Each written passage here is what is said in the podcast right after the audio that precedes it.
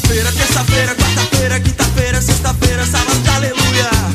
Eu vou lutar, eu vou lutar. Eu sou Maguila, não sou Tyson. Ah!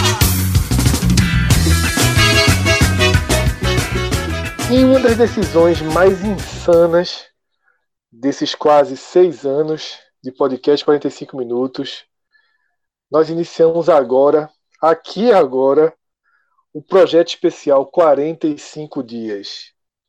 E é isso mesmo que você está pensando. Serão quarenta e cinco dias com podcasts diários de segunda a sexta-feira. E tem mais. Nessa conta não entram as gravações do Pod Raiz, não entram as duas últimas edições do podcast sobre a Série A e nem as nossas tradicionais entrevistas que a gente costuma fazer em dezembro e em janeiro. Então, eu peço que você que está nos ouvindo, arrume um tempinho aí a mais na sua rotina, no seu dia a dia, porque a gente está arrumando um tempinho aqui para trazer para vocês algo que sempre nos fez falta. Imagino que tenha feito falta para quem nos acompanha e para quem nos ouve e para quem tem o podcast como um produto que já faz parte também da sua rotina. Nós nunca acompanhamos de perto esse período que é tão importante para o futuro das equipes. É o período de reformulação, de reconstrução dos elencos. É o período do ano que dá a cara dos times para dois mil e vinte. A gente costumava parar nossa programação diária, nossa programação de acompanhamento, a gente fazia aquelas séries de programas especiais que já estamos fazendo, já está no ar, inclusive, o podcast em que a gente elege os melhores do ano em Pernambuco, vamos fazer os piores, vamos fazer a versão Nordeste, teremos os programas com a participação de Cauê Diniz, indicando reforços para a Série A, para a Série B. Esses são nossos tradicionais especiais de fim de ano. Mas agora, em dois mil e dezenove, para dois mil e vinte, nós vamos ter quarenta e cinco dias com essa programação diária em que a gente vai acompanhar toda a movimentação, tudo que está mudando nos principais clubes do Nordeste e eventuais notícias que cortem o nosso caminho. Tá? Se o podcast sempre foi um programa de opinião, um programa de análise, também será um programa de jornalismo, de notícias, nesse período de quarenta e cinco dias, que para todos nós vai ser um grande desafio, uma grande experiência. Para quem ainda não me conhece, eu sou Fred Figueroa. Nesse programa estou ao lado de João de Andrade Neto, no Recife, e de Rodolfo Moreira, em Natal, no Rio Grande do Norte. E juntos nós vamos analisar as primeiras notícias dessa semana. Uma semana que começa com a renovação de Geninho como treinador do Vitória, e que, já do meio para o fim da noite, teve a confirmação de Itamar Schulle como novo técnico do Santa Cruz. São notícias, mas não são surpresas. Eram dois caminhos que quem acompanha o futebol minimamente de perto já sabia que estavam traçados. E eu começo pedindo a Rodolfo para apresentar. Rodolfo, que é um cara que acompanha de forma mais profunda o trabalho de alguns clubes, o trabalho de alguns treinadores, e eu queria que Rodolfo passasse a visão que ele tem de Itamar para os torcedores do Santa Cruz, porque quando a gente vai pesquisar sobre ele, a gente encontra um treinador ainda muito jovem, né, de cinquenta e dois anos, mas que está indo para o seu vigésimo nono trabalho. Itamar, eu diria que ele tem duas carreiras. A primeira tentativa, que vai até dois mil e quatorze, quando ele chega no Operário do Paraná, ele conquista o Campeonato Paranaense e aí ele muda de dimensão, ele muda de mercado e ele começa a acertar a mão. Rodolfo, que treinador é esse que chega para o Santa Cruz? Qual o perfil dele? Qual o momento dele? Seja bem-vindo a esse nosso projeto quarenta e cinco dias.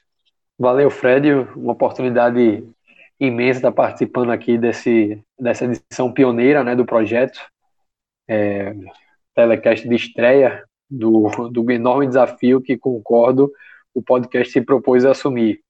Tá, e aí eu tenho que endossar o que você trouxe aqui. De fato, a gente pode dividir a carreira de Itamar em antes do título paranaense de dois mil e quatorze e depois daquele título. Né? Se a gente faz uma retrospectiva, em dois mil e treze o Atlético Paranaense ele já tinha aderido à política de disputar o estadual, o foco em revelar atletas, sem uma grande pressão pelo título, né? Entendendo é, uma realidade contemporânea do futebol em que o estadual perdeu, sim, força, mas ainda assim era o Atlético que tinha sido o terceiro colocado do campeonato estadual, é, desculpa, no Campeonato Brasileiro da Série A de dois mil e treze, e de um Coritiba que, se não tinha tido o mesmo brilho, também tinha tido, em determinado momento da competição, algum destaque com Alex, com David, né?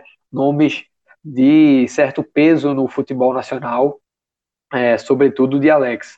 E aí vem o, o Itamar Schulle com o Operário de Ponta Grossa, né, um time que experimentaria uma sessão é, bem interessante do futebol nacional, chegando à Série B nesse ano, e conquista o título estadual, né, roubando o protagonismo de um Coritiba de Dado Cavalcante, à época, de um Atlético Paranaense e seus aspirantes que, por exemplo, em dois mil e dezoito e dois mil e dezenove conseguiu conquistar o título, e a partir daí ele consolida a carreira é, com outra visão do mercado, com outra é, curva de oportunidades, né? Ele tem uma carreira bem consolidada no sul do país, e aí ele partiu eventualmente para o trabalho no Cuiabá, que se tornou extremamente duradouro, né? O... O grau de duração desse trabalho, para a gente trazer aqui com algum recorte didático, ele só foi menor do que no Grêmio de Renato Gaúcho, né? Renato que está no Grêmio desde o final de dois mil e dezesseis, e no próprio Operário, que continua sendo comandado por Gerson Gusmão. Tá? Então o Itamar no Cuiabá ele chegou a ser o terceiro técnico mais longevo do país, é, entre os times das principais divisões do futebol nacional. Isso, sem dúvida, se constitui num ponto de relevância para o Santa Cruz, que não consegue, nos últimos anos, manter essa estabilidade na área técnica. Né? A gente viu isso, sobretudo, na Série C, que começou em dois mil e dezoito com o Júnior Rocha, passou por P C Gusmão, chegando a Roberto Fernandes, né? Nomes de uma linha de trabalho completamente distinta, treinadores de escolas diferentes. Em dois mil e dezenove, começa com o Leston Júnior, né? Um cara é, de uma carreira ainda iniciante, com um trabalho... É interessante no Botafogo da Paraíba, e aí muda novamente o, a linha de trabalho que vinha sendo conduzida pela bala de prata em Milton Mendes, um tiro que saiu pela culatra, e o Santos acabou eliminado na primeira fase da Copa do Nordeste, então, na, da, da Série C. E então, para a gente começar o debate, eu diria que um dos pontos buscados na contratação do Itamar é justamente repetir o... o que foi feito no Cuiabá, né? É, embora a gente não possa deixar de considerar a diferença de pressão de se comandar o Santa Cruz, um clube de massa, o Cuiabá, um time que está é, numa região do país em que o futebol não se desenvolveu ainda da maneira que talvez tenha potencial para se desenvolver, é um time que não, não tem a mesma quantidade de torcedor que o Santa Cruz e que não tem o mesmo acompanhamento midiático. A busca pelo Santa Cruz é de reproduzir um trabalho duradouro que ele conseguiu realizado no Cuiabá, tá, Fred? Esse é, para mim, o primeiro ponto que, no qual o Santa Cruz buscou se apegar na busca pelo Itamar no mercado. Rodolfo, antes de passar para João, eu queria te fazer uma segunda pergunta.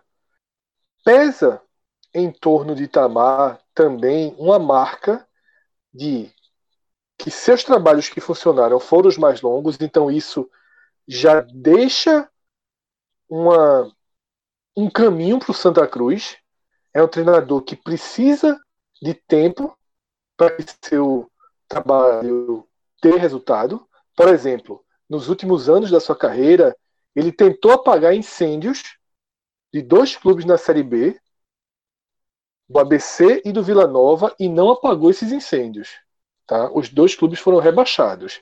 Ele tem esses dois rebaixamentos nas costas, não de condução de trabalho, porque seria muito mais justo avaliar a Série B que Itamar fez pelo Cuiabá e acabou sendo demitido, para mim, de forma injusta, do que o incêndio que ele precisou ter, assumiu a missão de resolver no Vila Nova, e ele declarou publicamente que, a, que o que ele queria era salvar e permanecer no time goiano. Não conseguindo, ele veio para o Arruda. Mas não é um treinador também conhecido pelo futebol ofensivo. Tá? ele tem um histórico de dirigir clubes coadjuvantes. Ok, o Cuiabá, dentro da realidade do Mato Grosso, é protagonista. O Botafogo da Paraíba, dentro da realidade da Paraíba, é protagonista. Ele foi campeão nesses dois estados. Mas ele não é um treinador que chega e que tem como característica o jogo ofensivo. A gente vê nas equipes dele um jogo mais defensivo. É por aí que a paciência do Santa Cruz, do torcedor do Santa Cruz, da direção do Santa Cruz, tem que começar tanto pela paciência do tempo, mas pela paciência da car- característica de jogo dele.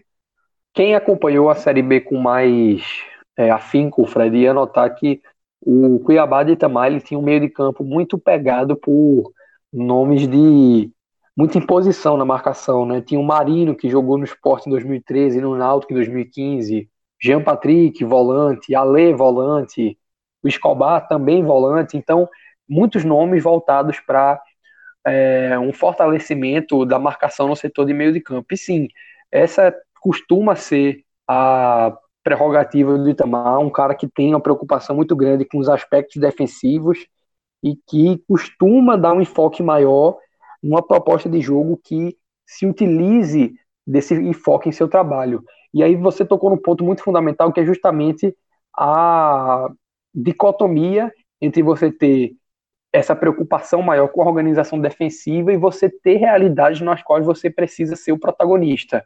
E foi assim no Cuiabá, dentro do estado do Mato Grosso, foi assim no Botafogo, dentro do estado da Paraíba, e no Santa Cruz, com a Copa do Nordeste em disputa, no qual, apesar de ser um, um time, um título recente da competição, o Santa entra como coadjuvante por estar na Série C, enquanto boa parte, boa parte dos seus principais concorrentes vai figurar uma divisão superior. É, o Santa Cruz, em alguns momentos, vai precisar é, identificar jogos nos quais precisará propor a partida, né? Porque num, em boa parte dos confrontos do Campeonato Estadual, em jogos com times menores da Copa do Nordeste, pelo peso do Santa Cruz, né? Pela tradição de ser um time campeão, de ser um time de muita força na região Nordeste, naturalmente o rótulo de favorito recai sobre ele, ainda que esteja preso numa Série C. Então, é um desafio para o Itamar para conciliar esse foco que ele tem com um time mais reativo, com um time mais cauteloso, e o fato do, do histórico recente do Santa Cruz não ser muito paciente com os treinadores, o peso sobre esse desafio ele é ainda maior, porque a paciência da torcida ela tende a ser menor, tá? Já que são dois anos de Série C, com essa última temporada uma eliminação precoce, né, na primeira fase, sem sequer disputar o mata-mata. E por mais que não haja nenhuma participação do Itamar Schulle nisso, é, ele vai carregar esse fardo, invariavelmente. Então, ele, concilia, ele, vai, ele vai enfrentar um ambiente no qual precisa conciliar o, a sua linha de trabalho, tá? Que o Santa Cruz acabou apostando, então precisa demonstrar que acredita nela. Já, né? A contratação em si já é uma denúncia dessa crença, mas aí, com o decorrer do trabalho, o Santa vai precisar demonstrar, entender que está com um treinador que prima pelo, por uma organização defensiva forte, mas o Itamar também vai precisar identificar quais são os momentos nos quais ele vai precisar é, renunciar a esse foco maior. Não diria nem, eu usei a palavra errada, não é nem renunciar a, a sua linha de trabalho, mas identificar os momentos nos quais ele precise abrir mão desse jogo mais defensivo para propor, para honrar o nome do Santa Cruz diante de adversários mais fracos, até porque na Série C o Santa Cruz entra como favorito, né? Ainda que tenha ocorrido alguns rebaixamentos que tenham mudado a configuração dos grupos, e aí o podcast já fez um episódio abordando isso, eu convido quem não tiver ouvido a escutar, é, mesmo com o Paysandu, mesmo com o Remo, mesmo com o Vila Nova, para boa parte do grupo, o Santa Cruz é favorito em, em qualquer duelo, né? Santa Cruz e Ferroviário, Santa Cruz é favorito, Santa Cruz e treze, Santa Cruz é favorito. Então o Itamar vai precisar saber lidar com esse favoritismo, e a torcida do Santa Cruz nem sempre vai ter paciência para ver um jogo mais reativo numa competição de tão baixo nível técnico quanto é a Série C. E isso é um perigo já diagnosticado para esse trabalho. E agora eu vou passar para João, e quem escuta o podcast há anos sabe que a turma trabalha com sinceridade. E no bastidor, João falou o seguinte: começa com o Rodolfo, que eu já vou começar criticando.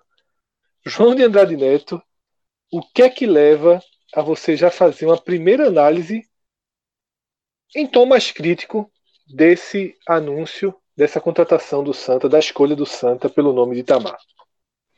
Fala, Fred e Rodolfo. Na verdade, era uma crítica só. Mas eu escutei, escutando vocês falando sobre esse início de...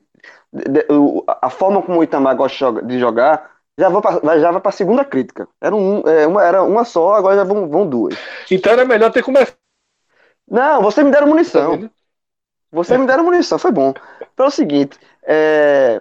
primeiro, só falando aqui dessa questão do podcast diário, concordo com a insanidade, mas a turma gosta, tá? O, o, a repercussão já no Twitter já foi bem positiva, então vai dar certo isso. E para quem não me conhece, vai me conhecer nem que seja na marra, né? Meu nome é João de Andrade Neto, mas me chamo de João Grilo aqui, eu vou estar com vocês direto nesse podcast diário. Mas vamos lá sobre Itamar. Veja, a minha primeira crítica não é ao nome de Itamar, mas à condução do Santa que chegou a este nome. Por quê? Porque o Itamar estava empregado no, no Vila Nova até sábado passado, tá? É, e eu acredito que o Itamar, até sábado passado, ou até um, um pouco antes, né, que eu, na verdade o Vila Nova caiu uma rodada anterior, mas estava, quando o Vila Nova estava, tinha chance de se de escapar do rebaixamento, ele estava cem por cento focado no Vila Nova, para salvar o Vila Nova. E ele estando cem por cento focado no Vila Nova, ele não poderia estar dando atenção ao planejamento do Santa, certo? E se ele estiver dando atenção ao planejamento do Santa com atenções divididas com relação ao Vila Nova, que era um time que estava buscando é, fugir do rebaixamento, é uma crítica que eu faço ao processo do Itamar, ao, ao, ao, à forma de trabalhar do Itamar, do Itamar Schulle, sabe? Porque eu não quero... Para mim, o que, ele, que, eu, que eu acho que ele faz errado com os outros. Você não pode ter um técnico dividido numa situação onde o clube que no momento estava empregando ele, que era o Vila Nova, estava precisando de cem por cento do foco do treinador. Tá? É, então, assim, esse início de, dessa, dessa a atenção dividida, essa dualidade entre o Itamar do Vila e o Itamar que vai iniciar um projeto do Santa, eu acho muito, muito errado. De, por qualquer ângulo que você observar, tá? Se for um ângulo de, de, de ele estar tá com a condição dividida, tá errado por si só. E se ele estivesse focando cem por cento no, no, no, no Vila Nova, o Santa Cruz perdeu muito tempo. Vai iniciar praticamente do zero um trabalho com o Itamar Schulle, tá? Então, assim, essa é a minha primeira crítica que eu faço. É, Daniel Lima, que é um jornalista aqui do Recife, que ele é muito, é, conhece muito do Santa Cruz, já cobriu o Santa Cruz, trabalhou na Folha de Pernambuco, mas ele é um cara que tem muita fonte no Santa. Ele tweetou, depois da, da confirmação de Itamar Schulle, que o Itamar Schulle vinha participando do planejamento do Santa desde o dia treze de novembro. Tá? Então, dia treze de novembro, é, o, o Vila Nova estava vivo. E, e, essa, e, e eu acho muito... muito Pô, é, é, tá, chega a ser antiético, tá?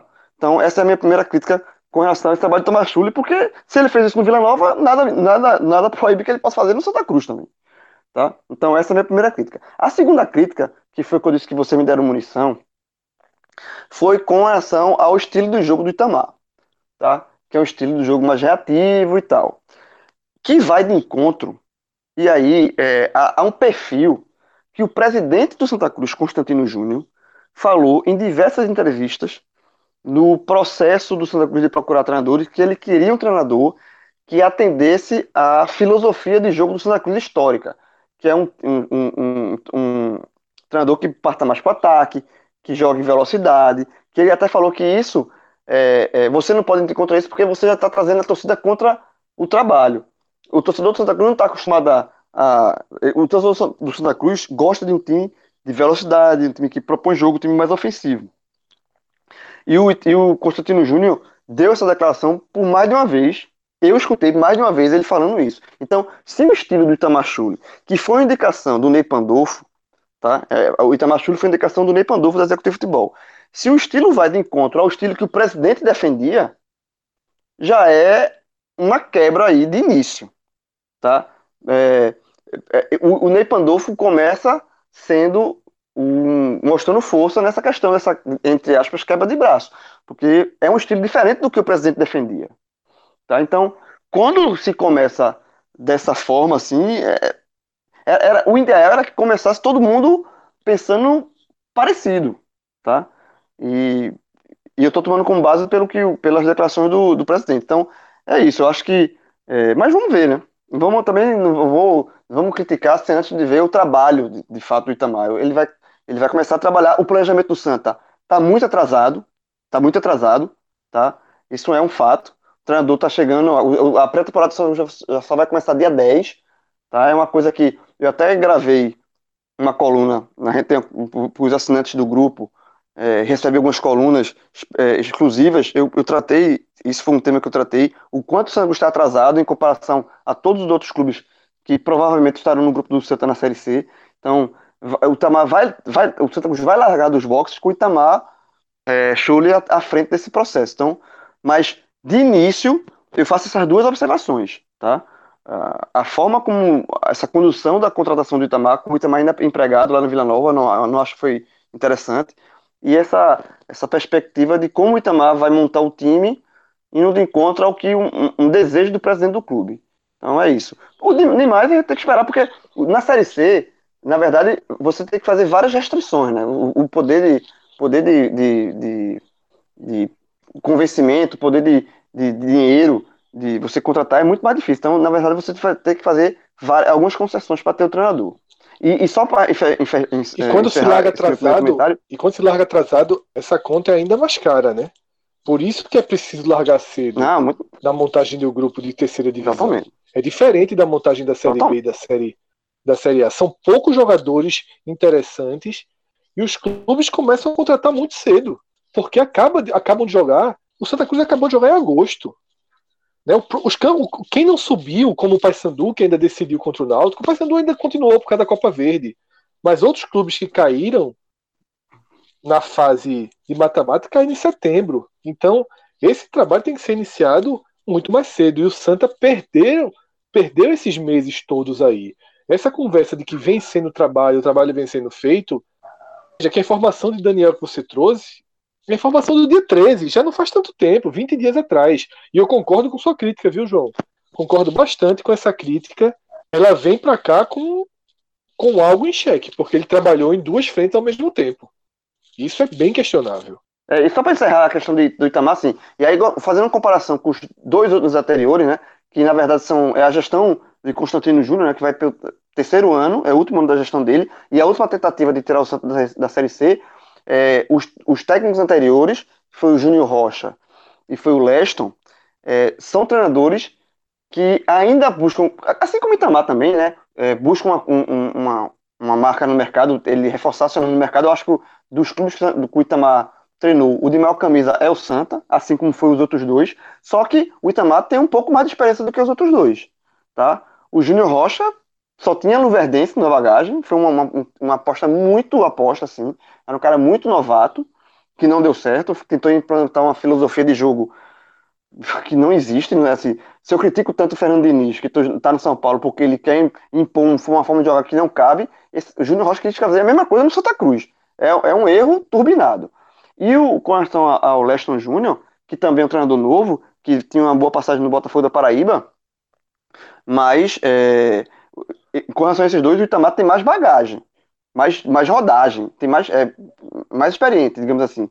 Mas a semelhança entre os três é que são treinadores que ainda buscam algo no mercado, que são os três treinadores que têm no Santa Cruz a sua maior vitrine, tá? Mas isso se dá muito bem, muito ao momento do Santa Cruz, né? Ao lugar que o Santa Cruz está. É aquele negócio. Na Série C, você tem que fazer, tem que abrir mão de alguns, tem que ter, é, é, é, abrir mão de certas... É, então você tem que aceitar a situação e a fazer concessões. E o que me chama a atenção, João, pegando, só pegando o gancho dele, Fred, é que é, de fato é um, uma tese de investimento, digamos assim, de Tininho, né, começar a temporada com esses nomes emergentes, digamos assim, que tem como no Santa Cruz a grande oportunidade de mudar seu patamar na carreira, que quando o trabalho desses profissionais, né, no caso de Leston e Júnior Rocha, foi julgado como é, ineficaz, e aí se decidiu pela troca, a mudança foi radical a ponto de nomes como P C Gusmão, que para mim não é nem um nome tradicional no mercado, é um nome obsoleto no mercado, né? Um nome completamente fora da realidade da Série C, da Série B, nem se fala uma Série A. Depois Roberto Fernandes, que apesar de ter tido sua primeira passagem no Santa Cruz, é um nome conhecido no futebol do Nordeste, e agora Milton Mendes, que há três anos atrás havia tido certo destaque no Santa Cruz. Então, são nomes que na metade da temporada o Tininho, por duas vezes, resolveu não só demitir, mas também mudar por completo a filosofia do treinador escolhido, né? Algo que chama atenção por ter se tornado um padrão de comportamento nesses dois primeiros anos da gestão Tininho. E que é reforçado, Rodolfo, quando o João contrasta o perfil do treinador contratado com o perfil que Tininho soltou nas entrevistas. Ou há uma completa, um completo descontrole, né, uma completa falta de, de comunicação, de conhecimento do treinador, ou as entrevistas são água, que é o que é mais comum. Você dá entrevista pensando no que os torcedores querem ouvir e trabalha em outra frente. Tá? Eu, Fred, eu acho que o Santa Cruz acerta no nome do treinador. Tá? O Santa Cruz tem um mercado financeiro, um poder financeiro muito reduzido, tem um alcance mínimo de mercado hoje, e eu acho que traz um técnico capaz de lidar com esse cenário. Tá? Traz um técnico capaz de fazer o Santa ter um perfil dentro do seu poder financeiro, acostumado a dificuldades do tipo. Para mim, o que mais preocupa é que é um treinador com, ainda que tenha tido um bom trabalho no Botafogo, uma passagem muito, muito rápida e ruim pelo A B C, ele é um treinador todo, com toda a história construída no sul do país, tá?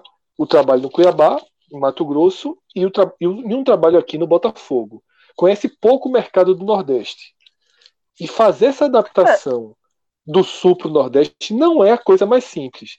Em times com situação financeira como a do Santa, o caminho mais fácil é trazer alguém do Nordeste. Porém, as opções andam bem escassas na região. O Santa já, te- já tentou... nos últimos anos, as opções mais interessantes da região nesse perfil. Eu não via muito é, nomes interessantes aqui. Por isso que eu aprovo.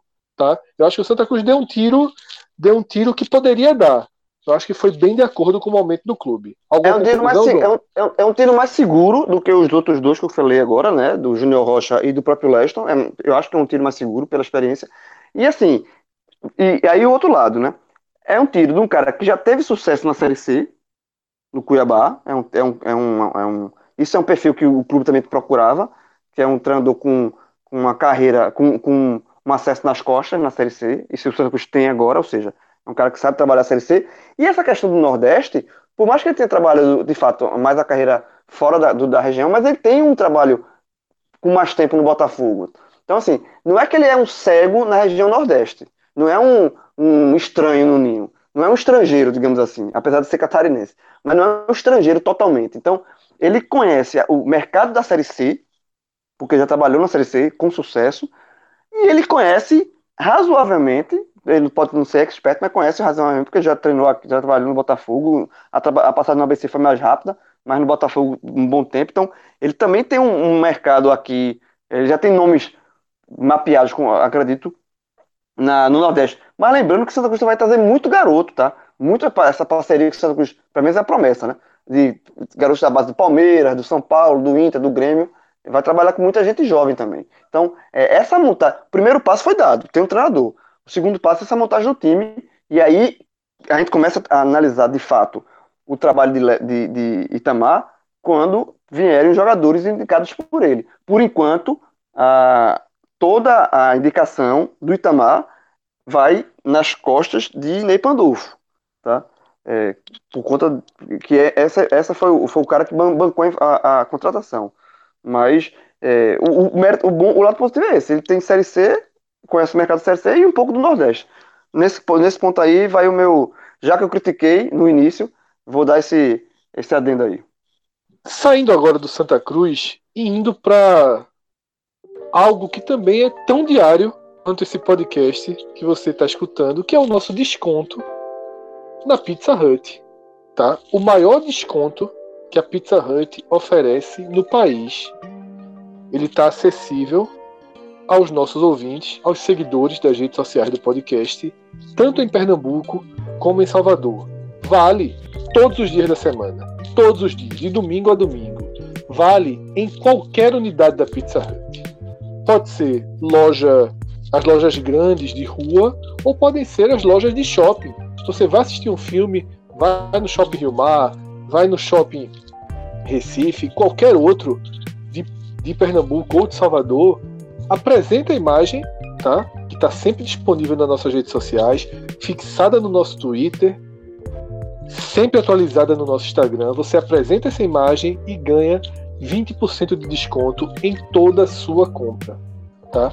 Toda a sua compra, ela é reduzida em vinte por cento. Isso vale para pizza, isso vale para bebida, isso vale para sobremesa. Inclusive a Pizza Hut lançou uma série fantástica de novas sobremesas. Todas essas sobremesas são lançamentos e estão inclusas na nossa promoção. Pode pedir a pizza, pode pedir a sobremesa, pode pedir o refrigerante, a bebida que você quiser. Tudo isso apresenta a nossa imagem, vinte por cento de desconto em qualquer unidade da Pizza Hut. Só precisa ir até lá, tá? Compras por iFood, pelo site, não ganham esse desconto. Você pode até pedir para levar para casa, sem problema nenhum, mas você tem que fazer a compra no balcão, que é no balcão que os vinte por cento são efetuados.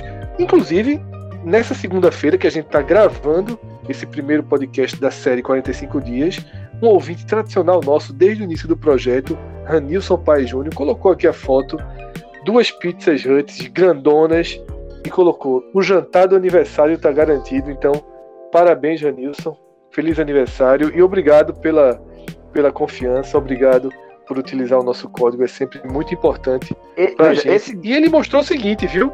Ô João, além ah. das duas pizzas, ele abriu mais uma em formato de coração, uma pizza de chocolate, usou o código e ganhou um brinde de aniversário da Pizza Hut. Ah, cresceu demais. Ah, gente, veja só, e esse aí, esse aí, ele gosta da gente também. Mas é o que a gente sempre fala, pra do desconto da Pizza Hut, meu amigo, não precisa gostar da gente não, não basta gostar de pizza. Ranilson gosta da gente também, é um cara que é o nosso amigo. Pode odiar a gente. Pode é, pode dizer, é, meu irmão, pode esse cara só, tem cara que... só, fala, só fala merda, meu irmão, esse João Grilo só fala merda, mas assim, o, mas veja só, você não gosta de mim, mas eu gosto de você. Você pode usar vinte por cento de desconto da melhor pizza, que é a Pizza Hut, companheiro.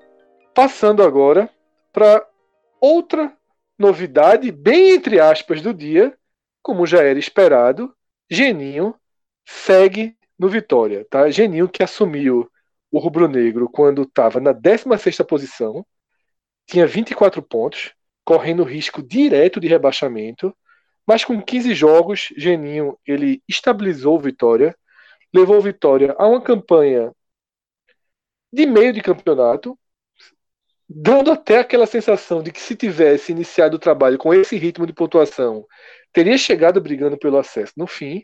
Então Geninho, ele é considerado em Salvador responsável pela estabilização do Vitória, encerrou a campanha com quarenta e cinco pontos, na décima segunda posição, tá? E Paulo Carneiro, ao seu melhor estilo, antes do próprio clube anunciar, foi lá no Twitter e garantiu a renovação de Geninho. Vai pro estadual? É, calma, calma. Geninho assinou, mas já jogou, já jogou a primeira carta na mesa. Hum. Só assume o clube no finalzinho de janeiro. Até não lá gosta, nem mano. Aparece, João. Não gosta, velho. Tá não incomodado, tá incomodado com isso. Vai, pô, tá, ir pra Feira de Santana, ir pra interior da Bahia, não, é, Reajando Jacuípe, vai não. Vai. Ele, veja, ele é um cara autêntico, veja, e ele fala isso desde sempre. E, se eu não me engano, a frase, a frase de Geninho é, é, é dele, essa frase, que estadual só serve pra, trein, pra demitir treinador. Então, assim, mas, mas falando a, a, a Vera agora, era uma renovação esperada, merecida, né? É um cara, um Geninho, fez um, fez um trabalho de salvação do Vitória, ele, ele foi, foi pra isso, um, um, não, era, era a missão que ele tinha, ele não foi com nenhum, não se tinha mais expectativa que o Vitória brigar pelo acesso. Então, não era também das, das missões mais difíceis, mas o Vitória flertou muito com o rebaixamento durante muito tempo. Então, pelo, não é mais difícil pela, pelo tamanho do Vitória, por tudo. Mas o, o, o, o trabalho, foi, foi, o, o objetivo foi alcançado, então uma renovação mais do que justa. E Geninho é um cara que para a Série B, tá? Olha, já que ele não gosta de estadual, mas se ele conseguir chegar na Série B, é um cara que tem vários acessos, é um cara que tem, conhece a Série B na palma da mão. Então é, um, é uma boa, é um, foi uma boa renovação por parte do Vitória. E aí, para completar a informação, João, o Vitória se reapresenta dia dois de janeiro, tá? E o assistente técnico Bruno Pivetti e o auxiliar Flávio Tanajura, eles vão conduzir o trabalho durante todo o mês de janeiro. O Vitória estreia no Campeonato Baiano dia quinze contra o Jacobina, mas Paulo Carneiro já garantiu que o Vitória vai usar o sub vinte e três no estadual. Tá? E sequer esse time será treinado por Geninho. Ou seja, João, ou seja, o então, homem está livre do tá, estadual. O homem está em casa. Está tá livre, está em casa. Conseguiu o que queria. Eu acho que ele botou, botou isso na mesa. Só, olha só, eu renovo, agora tiro o estadual. Se Paulo Carneiro cumprir a promessa, sustentar a pressão, o Vitória só vai usar o sub vinte e três no estadual, e esse sub vinte e três vai ser treinado por Agnaldo Liz, tá? A estreia da equipe principal, já sob o comando de Geninho, será dia vinte e cinco contra ninguém menos do que o Fortaleza pela Copa do Nordeste, lembrando que o Vitória também vai disputar a Copa do Brasil, certo? Então, essa renovação com o Geninho, como eu já falei na abertura, era absolutamente esperada. Um treinador experiente. Se a gente falou do, da longa lista de times de Itamar Schulle, que está indo para o vigésimo nono trabalho, Geninho está no quinquagésimo segundo trabalho. Tá? Então tem um, um histórico aí de conduções bem interessante para clubes do perfil do Vitória. Tem acessos recentes, fez o Avaí subir com um time bem mais ou menos do Avaí. Então o Vitória ele acerta em ter alguma estabilidade. Me preocupa um pouco a visão de mercado de Geninho. Não sei se a reconstrução do elenco será comandada pela pessoa certa, mas a condução do ano e da campanha é mais segura. Agora é o que o João falou, ele precisa sobreviver aí a um período de turbulência. O Vitória entra na Copa do Nordeste só com a camisa, né? Na prática está longe de estar entre os favoritos. Rodolfo, para a gente encerrar, eu queria a tua visão de Geninho, se ele é um cara hoje capaz de indicar jogadores, de fazer uma boa, uma boa transição, né, de temporada para esse Vitória. Ele já está largando, ele já não vai participar, tá? A gente fala aqui rindo, brincando, mas é uma coisa meio, tá, bem longe do profissionalismo ideal. O cara tirar o mês de janeiro de férias, deixando auxiliar, comandando o time, eu acho uma tu coisa lembra, assim, a gente tu, ri, tu, a gente Fred, brinca. Tu lembra no jogo do Avaí? Ele era do, técnico do Avaí. O Avaí tinha um jogo importantíssimo. Ele não foi pro jogo porque ele foi pro casamento da filha. Tu lembra dessa história? Lembro, lembro demais. Ele não foi, não, vou pro jogo não, vou pro foi casamento da filha. Foi no ano da certo, o casamento tá marcado, o casamento tá marcado, marcaram o jogo depois, meu irmão. Eu vou pro casamento, foi pro casamento. E aí, Rodolfo? Personalidade, né? Não tem outra palavra pra, pra resumir, talvez até demais, é, porque ao longo de, das últimas, dos últimos dez anos em que Geninho passou algumas vezes pelo futebol de Pernambuco, deu para ter uma melhor noção de como isso acaba implicando, às vezes negativamente, no, no trabalho. Primeiramente, é, um ponto que me chama a atenção é a demora do, de um time um perfil formador como o Vitória tem, aderir a essa política de é, utilizar a garotada no estadual, né? Acaba sendo fundamental se você tem esse cunho que o Vitória tem de formar atletas, né? Um time com selo formador muito é, latente. E aí, referente ao Geninho, a personalidade dele é tão grande e vai além também dessa questão de não comandar as equipes no campeonato estadual, que você citou, Fred, o trabalho dele no Avaí. E aí, enquanto o Brasil vai numa corrente, é, digamos assim, da moda, pautada naquele esquema com uma linha de quatro, é, três homens no meio, dois pontas e um centroavante. Geninho subiu o Avaí em, dois mil e, é, em dois mil e dezoito no bom e velho três cinco dois, né? Se utilizou do sistema de três zagueiros que o consagrou no Atlético Paranaense, que o deu o título brasileiro em dois mil e um, e foi a maneira como ele conseguiu. Você falou aí de uma equipe mais limitada do Avaí, eu concordo, tá? Mas foi a maneira que ele conseguiu equilibrar é, a ausência de, um, de nomes mais técnicos com o desempenho de acesso. E isso chama atenção porque eu, eu vejo muito essa questão de um certo déficit de Geninho na montagem de elenco. É, tanto é que você não consegue citar muitos trabalhos de início de ano é, de, de, do, do Geninho que tinham sido bem sucedidos. A priori eu lembro do último, foi o título do Atlético Paranaense em dois mil e nove, lembro do centenário do Coritiba, né, que o Atlético acabou estragando com o título de Geninho, mas foi tão fraco, né, em desempenho, foi somente o resultado que ele acabou demitido nas primeiras rodadas da Série A. Então é um técnico que peca muito nesse aspecto, talvez pela sua é, despriorização no início de temporada. Não sei se é somente o desconhecimento de mercado ou o desconhecimento do mercado surge por causa do desinteresse nessa época do ano, mas ao mesmo tempo em que ele tem esse déficit, É, algumas de suas convicções às vezes se provam bem interessantes, sobretudo porque existe hoje um modismo, né, em certos esquemas táticos, e aí vem o Geninho se utilizando de um três cinco dois que ninguém mais usa, e é difícil saber como você combatê-lo quando é um, uma questão tão antiga, né, sem é, exemplos recentes de como combatê-lo. Mas eu acho também que dentro de um Vitória bem estável como foi em dois mil e dezoito, em dois mil e dezenove, que busca dois mil e vinte de maior tranquilidade, um nome como o de Geninho, que naturalmente falando, é, por sua experiência, por sua vivência no futebol, consegue impor no vestiário um, um clima de maior blindagem, né, consegue puxar para si a responsabilidade, acaba sendo uma decisão assertiva se o foco do Vitória é trabalhar da maneira é, com a qual está sendo divulgada no papel, né?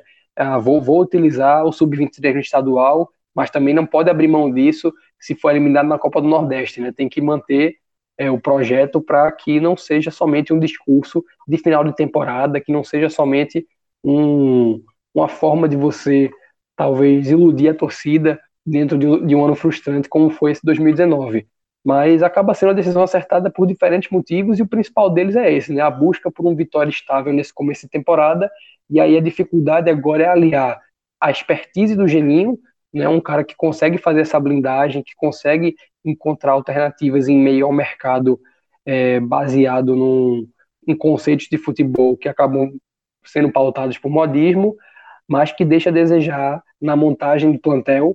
E aí o Vitória precisa encontrar alguém, seja um executivo de futebol, seja o próprio Paulo Carneiro, que consiga aliar dentro do ideal do jogo de Geninho uma montagem de elenco que ele não consegue ofertar com muita qualidade. E é evidente que o Vitória precisa qualificar o elenco, né? Foi uma temporada de eliminações precoces, de um rebaixamento que se viu muito de perto, e para não repetir isso, eu acho que é preciso um diagnóstico muito claro do que você tem de pontos fortes e pontos fracos. E a gente vem falando isso do Geninho, é o primeiro diagnóstico, é, e diversos podem ser traçados a partir desse nosso debate, né? Voltado para elenco, voltado para a figura do presidente, que é uma figura É, da velha guarda de, de execut... de, de, dos presidentes do Brasil, presidente do time de futebol, e existem fraquezas e potencialidades que podem ser exploradas a partir disso. O Vitória precisa entender a realidade atual dele para que ele não fique mais atrás como ele ficou nessa temporada, não só do Bahia, mas também de todos os seus concorrentes no Nordeste. Meu amigo, Paulo Carneiro e Geninho, é um, meu irmão, é retrô. É muito old school, é muito old school. Meu Vitória. Amigo... Eu vou torcer pro Vitória, ano que vem. Ano, ano, eu tô, tô, já tô gostando. Anos noventa, porra. Se usar, se usar o padrãozinho em homenagem aos anos noventa, ao brinquedo assassino... Aquele listadinho, aquele da... Oxi, eu vou querer... Do Excel. Eu só, não, Excel. Vou, eu só, não, eu só não vou pedir uma camisa pra mim, mas vou torcer. Eu, eu, eu, eu, eu respeito aquela camisa. Mas é isso, eu acho assim, eu acho que o Vitória ele faz uma escolha correta, mas vai precisar de muita paciência, tá? Eu acho que o Vitória tá old school demais e tem uma restrição. Sou um defensor antigo de utilização do estadual para base, para o sub vinte e três, porém eu só tenho convicção plena para clubes de Série A, tá? Para clubes de Série B e C nem se fala, eu tenho algumas dúvidas se não é melhor dar casca ao time, se não é melhor preparar ao máximo o time. Como está na Copa do Nordeste, eu pensaria um calendário misto, tá? Para um clube de Série B. Para um clube de Série A, tem que ser cem por cento utilizando o sub vinte e três. cem por cento.